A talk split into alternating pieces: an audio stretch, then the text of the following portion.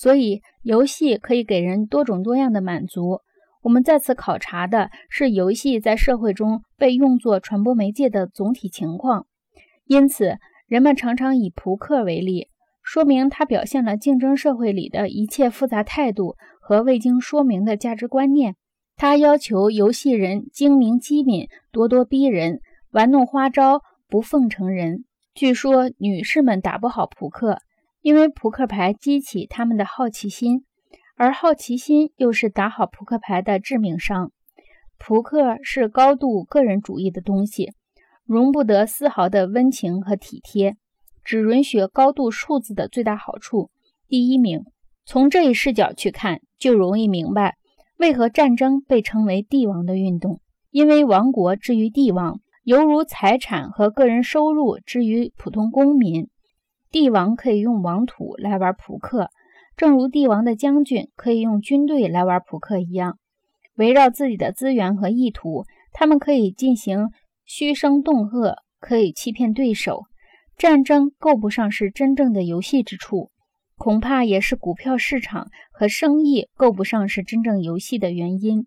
他们的规则既不为一切游戏人了解，也不被一切人接受。况且，人们参与战争和生意的程度太深。所以，战争和生意不可能成为艺术，正如土著社会里无所谓真正的艺术一样。因为每一位土著人都从事制作艺术品的工作。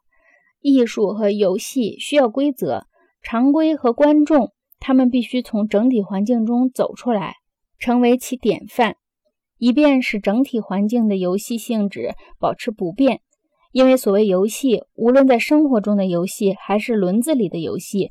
都包含着互相作用的意义，必须要有来有往，或者叫对话，正如两个以上的人之间和群体之间的关系一样。